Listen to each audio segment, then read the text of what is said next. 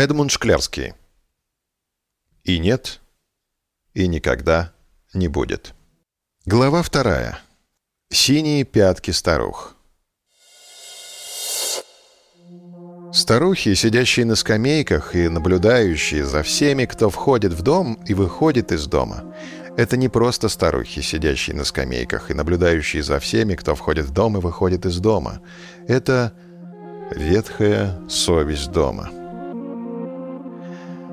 Если пройти мимо них быстро, а именно так все и делают, то можно подумать, что это обыкновенные покрытые пылью старухи.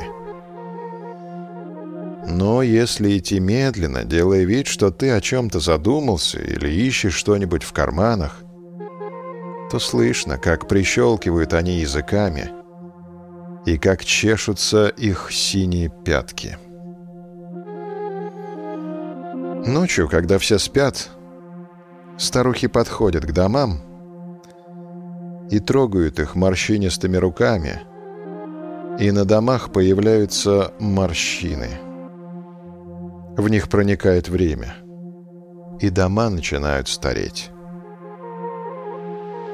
Потом старухи ложатся на землю и гладят руками ее.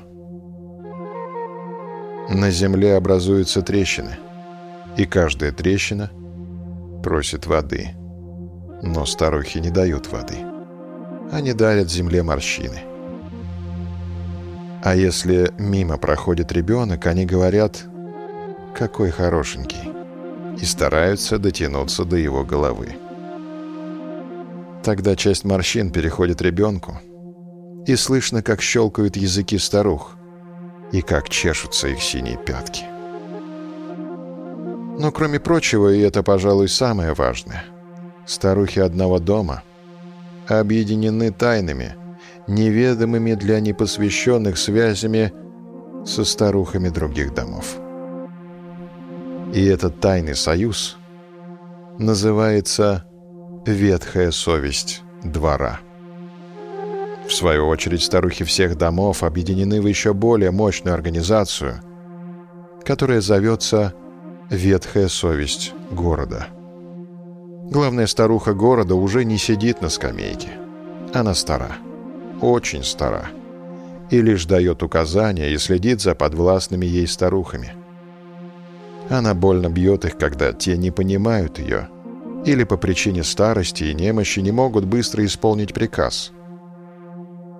Тогда старухи долго и горько плачут, но каждый день, как большие черные птицы, снова сидят на своих скамейках.